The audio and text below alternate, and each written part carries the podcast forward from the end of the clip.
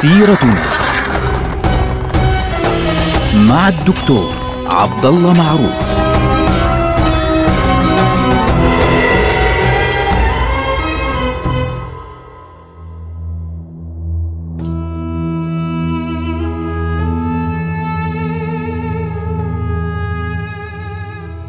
السلام عليكم ورحمة الله وبركاته. سيرتنا سيرة هذه الأمة ونحن الآن في عهد الدولة العثمانية وتحديدا في عهد السلطان عبد الحميد الثاني. في عهد السلطان عبد الحميد الثاني تحديدا في عام 1891 للميلاد سقطت الدولة السعودية الثانية التي كانت تسمى أيضا إمارة نجد. طبعا نحن في حلقة ماضية تكلمنا عن الدولة السعودية الأولى الدولة السعودية الأولى التي قامت في عهد السلطان محمود الثاني. يعني بعد القضاء على الانكشارية قامت يعني الدولة السعودية الأولى ثم قضى عليها إبراهيم باشا ابن محمد علي باشا.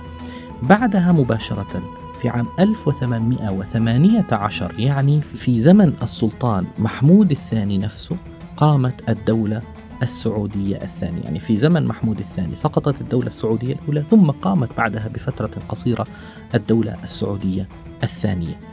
الآن ما هي القصة قصة الدولة السعودية التي سقطت في عهد السلطان عبد الحميد الثاني؟ طبعا مرة أخرى الدولة السعودية الثانية أيضا تسمى في ذلك الوقت إمارة نجد لأنها لم تسيطر على كل المنطقة التي نعتبر أو التي تسمى اليوم المملكة العربية السعودية اللي هي تشمل مناطق تهامة الحجاز ومنطقة شمال الحجاز وتبوك وغيرها. لا لا لا.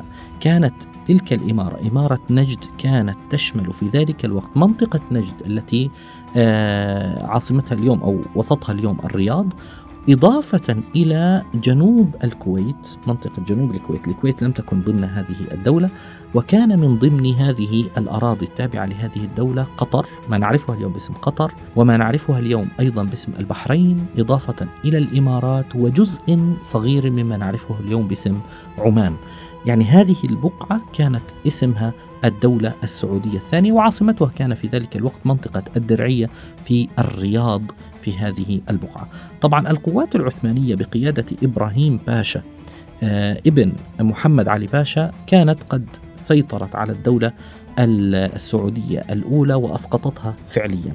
كان ذلك في عام 1818 في ذلك الوقت وتحديدا في شهر مايو 5 من عام 1818 غادر إبراهيم باشا نجد بأمر من والده طبعا. محمد علي باشا قال له آه ارجع.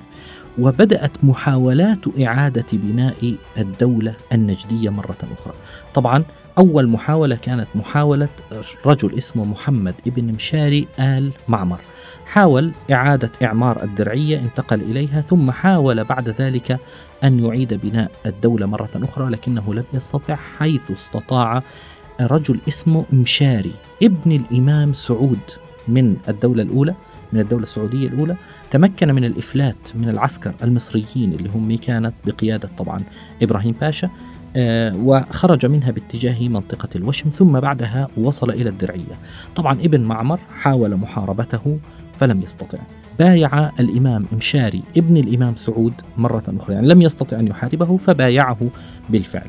ثم بايعه بعد ذلك أهل منطقة سدير منطقة المحمل منطقة آه حريملاء أهل الدرعية وأيضا أهل الوشم وبدأت عودة بعض أفراد آل سعود الذين يعني هربوا في الفعل عندما هاجمهم إبراهيم باشا ابن محمد علي باشا.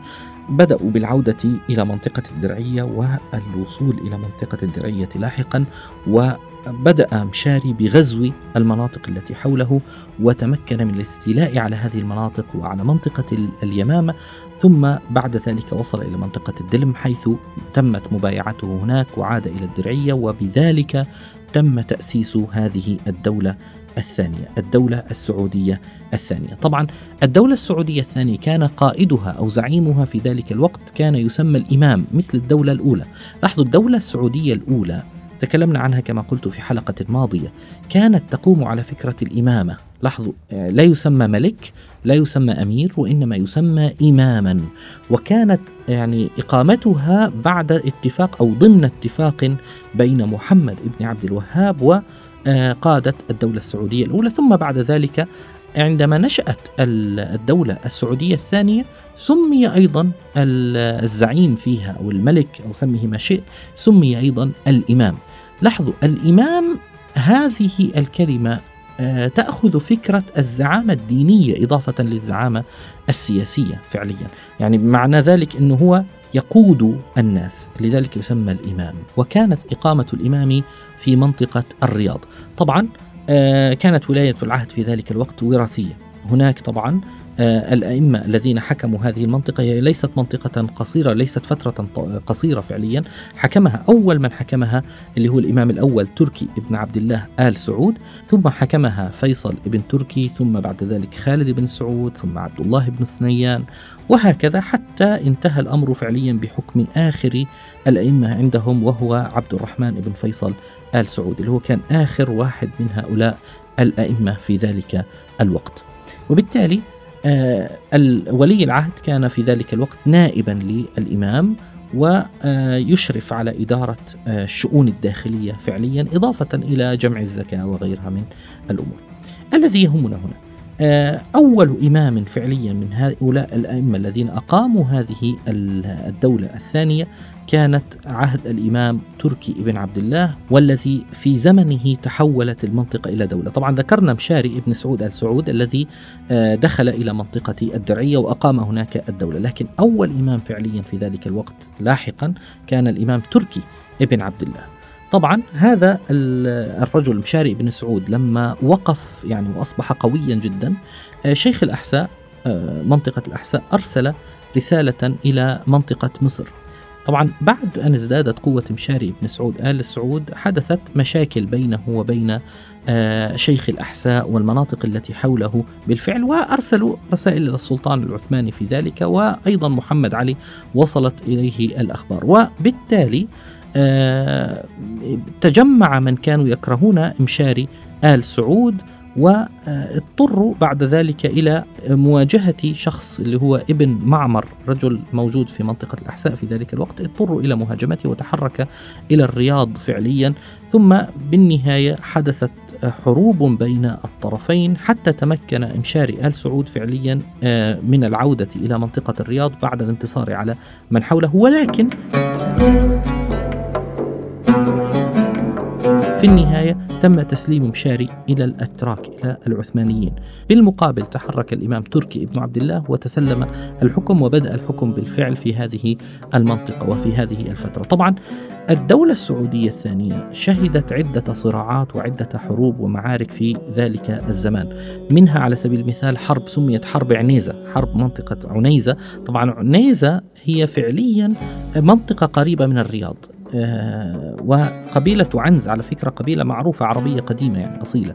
فهذه المنطقة حدثت فيها حربان حرب عنيزة الأولى وحرب عنيزة الثانية. وأيضا إضافة إلى ذلك حدثت معركة اسمها معركة رواق ومعركة كون المطر أيضا في منطقة عنيزة. كانت هذه الحروب فعليا كلها تحدث في منطقة آه، نجد. كل هذه الصراعات كانت تحدث في منطقة نجد. لكن بعد وفاة أحد أئمة هذه الدولة اللي هو الإمام فيصل تولى ابنه عبد الله ابن فيصل الحكم وبدأت بينه وبين أخيه سعود حرب أهلية. استمرت عشر سنوات. انتقل سعود إلى نجران وبدأ القتال ضد أخيه عبد الله ابن فيصل. أي قتال داخلي وأي حروب أهلية تضعف هذه الدول فعليا. سعود حاول بعد ذلك دخول الرياض واستمرت الحرب الأهلية فعليا بين أبناء هذه الدولة. طبعا في هذه المرحلة لاحظوا بسبب هذه الحرب الأهلية بين أبناء آل سعود في ذلك الوقت بدأت الدولة تتداعى. لماذا؟ لأن هناك عائلة أخرى قوية ظهرت في منطقة جبل شمر اللي هي عائلة آل رشيد. محمد ابن عبد الله آل رشيد استغل النزاع بين أبناء الإمام فيصل بن تركي بعد وفاته فبدأ يحاربهم واحدا تلو الآخر. حارب قوات الإمام عبد الله بن فيصل انهزم فيها وبدأ يتفاوض بين يعني مع عبد الله بن فيصل وحصل بينهم هدنة. ثم بعد ذلك تحرك أبناء سعود بن فيصل باتجاه الرياض و وبالتالي ابن رشيد توجه بمقابل ذلك إلى الرياض وتصالح معهم على أن يخرجوا من الرياض وأصبحت الرياض آه، تحت سيطرة آل رشيد. وبالنهاية آل رشيد بدأوا يسيطرون على المناطق واحدة تلو الأخرى التي كان يسيطر عليها آل سعود حتى تمكنوا في النهاية من إنهاء الدولة السعودية الثانية في معركة المليدة التي وقعت في عام 1891 وانتهى بذلك وجود هذه الدولة لماذا؟ أنه آخر من بقي من آل سعود في ذلك الوقت خرج بالفعل من منطقة الرياض وخرج من منطقة الرياض وبدأ يعد العدة لمحاربة آل رشيد حربا نهائية حيث نزل في منطقة حريملاء شمالي الرياض هذه شمال الرياض ووصلت أخبار الإمام عبد الرحمن اللي هو آه، آل سعود إلى محمد بن رشيد فتحرك بجيش كبير من حائل والتقى في عام 1891 بجيش الإمام عبد الرحمن آل سعود في منطقة حريملاء فهزم عبد الرحمن وقتل عدد كبير من رجاله وأنصاره وتمكن ابن رشيد مرة أخيرة من دخول الرياض وأبقى فعليا محمد بن فيصل آل سعود أميرا على الرياض وعاد إلى منطقة حائل. وأنهت معركة حريملاء كل أمل أخير عند الإمام عبد الرحمن اللي هو آخر هؤلاء الأئمة في مواصلة القتال العسكري فبالتالي انسحب باتجاه البادية وجاء هو لحق به ابنه عبد العزيز في مناطق البادية وبالتالي انتهت معارك أئمة الدولة السعودية الثانية وانتهت الدولة السعودية الثانية اللي هي تعتبر الفترة الثانية من تاريخ حكم آل سعود في ذلك الوقت وأخذ كل مناطقهم في ذلك الوقت آل رشيد. كان ذلك في عهد السلطان عبد الحميد الأول في عام 1891 طبعا كل الناس الآن ربما تتساءل طيب بعدين الدولة التي نشهدها اليوم ما هي؟ الدولة التي نعرفها اليوم في السعو... اللي هي السعودية هي التي نسميها الدولة السعودية الثالثة. الدولة السعودية الثالثة. الدولة السعودية الثانية انتهت عام 1891 ثم بعد ذلك بدأ التحضير لقيام الدولة السعودية الثالثة لأن آل سعود انسحبوا من منطقة الرياض ومن غيرها كما كما رأينا باتجاه البادية اللي هو الإمام عبد الرحمن انسحب نهائيا باتجاه البادية وبدأ التحضير لاحقا بعد سنوات طويلة لتعود مرة أخرى الدولة السعودية بحلة جديدة هي الدولة السعودية الثالثة التي أصبحت مملكة والتي نعرفها اليوم. ويعني في وقتها آه يعني يمكن ذكرها إن شاء الله عز وجل في وقتها بإذن الله رب العالمين. بارك الله تعالى فيكم. السلام عليكم. نلقاكم على خير.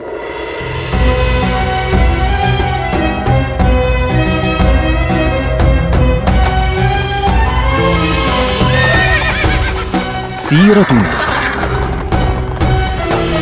مع الدكتور عبد الله معروف.